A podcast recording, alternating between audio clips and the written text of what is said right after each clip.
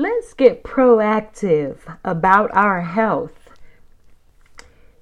I'm going to start with Have you ever received that letter from your doctor's office that doesn't give you your results, but rather states the results were inconclusive? So they want you to come into the office by a certain date. Now, I question how, how did that make you feel upon reading that? Were you concerned? Did you become nervous or anxious?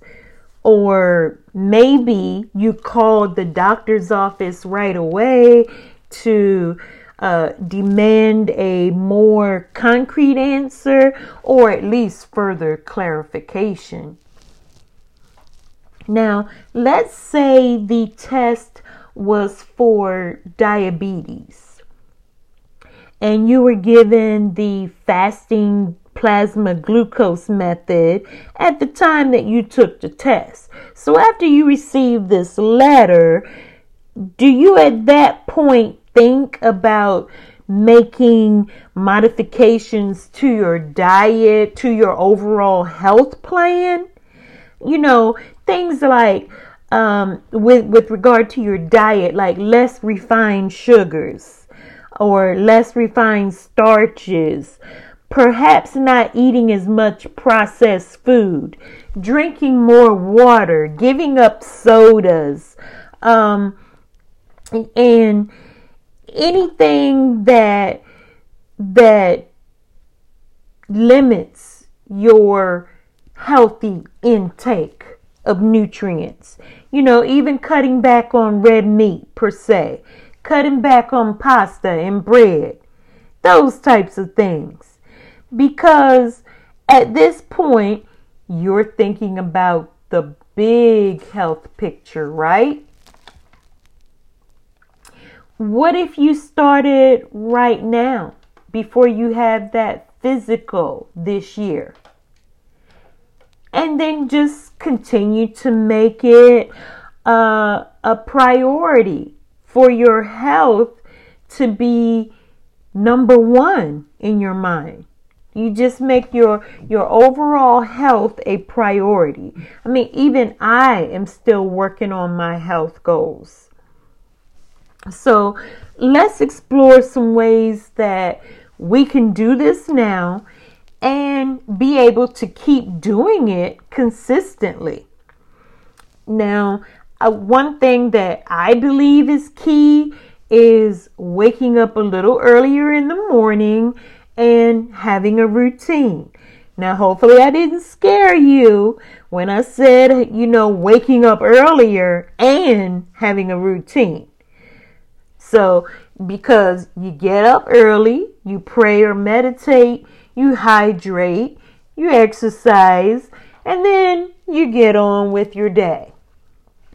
See, one of my morning routines now is, eh, you know, after I pray and meditate, is to exercise in the morning. I exercise. Uh, sometimes it's for just 15 minutes and other times it's a little bit longer.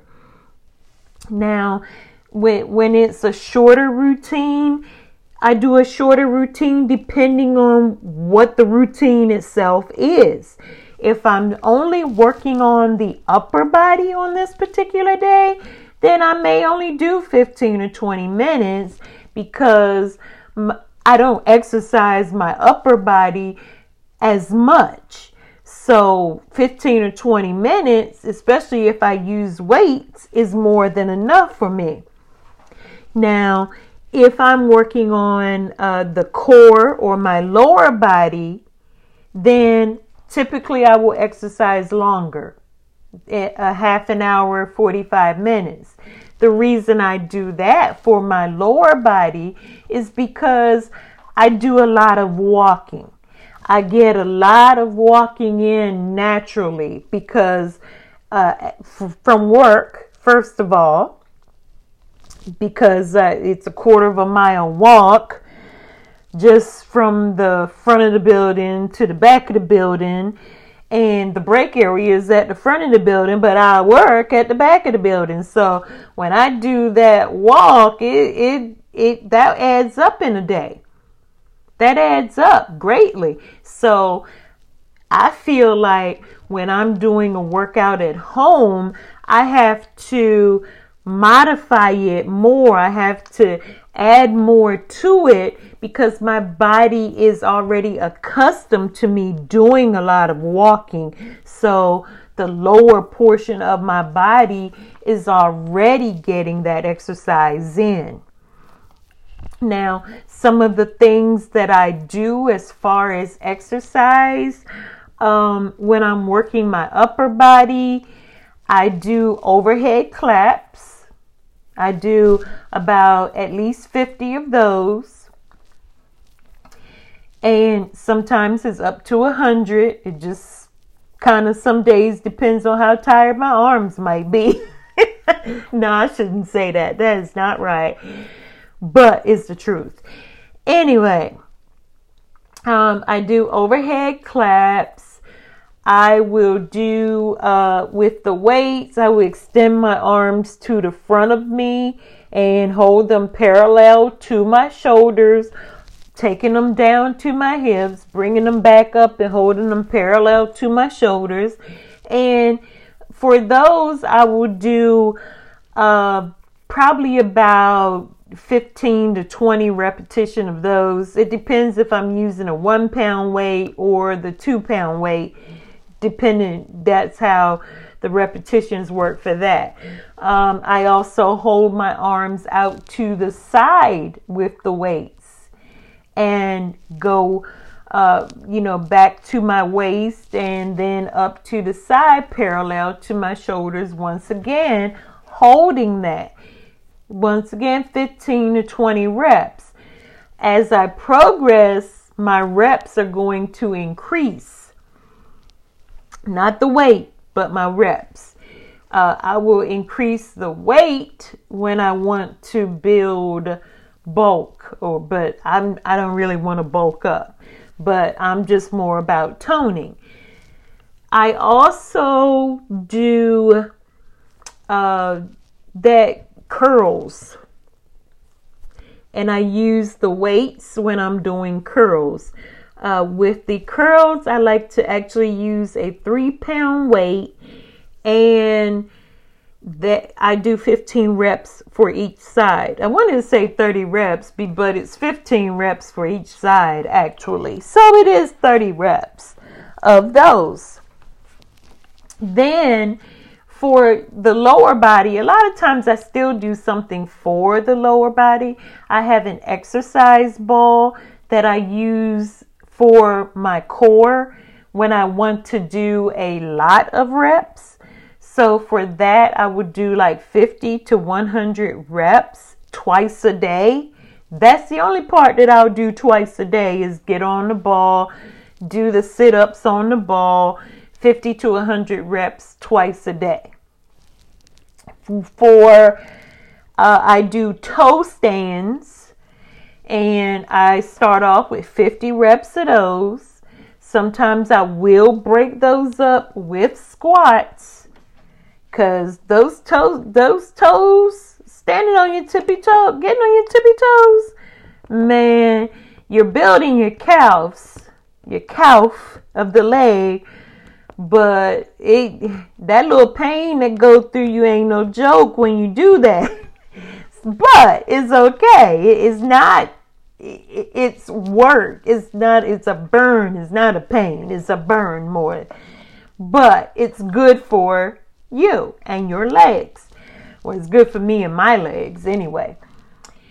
So i do those i may break those up with squats. The squats i will do 10 reps and then do like 15 to 20 reps of the toe stands in between. So I alternate the two. So I end up doing like 30 squats and 60 of the toe stands.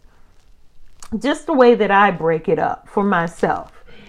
Um, and there are some other things I do because I have the little wheel that you can roll out on.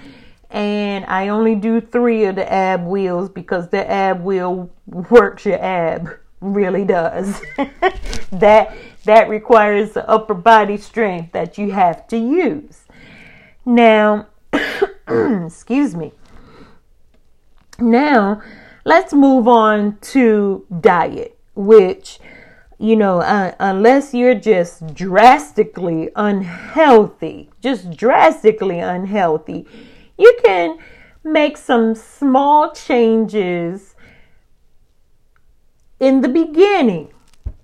You know, just make some small changes going along to make you healthier, which, along with exercising, which, by the way, if you are that totally unhealthy or morbidly obese and just walk and then start giving up some of those foods or find a different way to do it. Um, I would give up fried foods, which I don't eat a lot of fried foods as it is for myself. So, fried foods and greasy foods which now there's the air fryer. So really, you don't have to give up fried foods. You can find a healthy way to eat fried foods.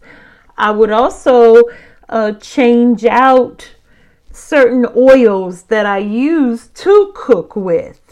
Because even if you don't like particularly fried foods, um, you still put stuff in a frying pan and you saute it and you use oils for that.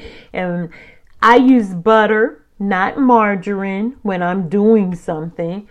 But as far as changing out the oils, um, let's say you start to use olive oil rather than lard or shortening. Um, there's olive oil, uh, grapeseed oil, coconut oil, they almond oil. They, those are good oils, healthy oils for your body. Now, sometimes they can be a little bit pricier, but they are good for you.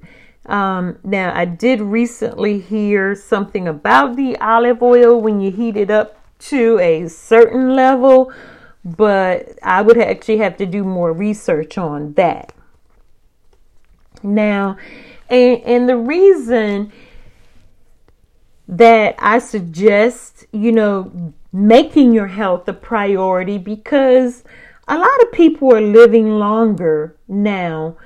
But I want you to think about don't you want to be around for the future generations in your family, you know, uh, your even just your grandchild.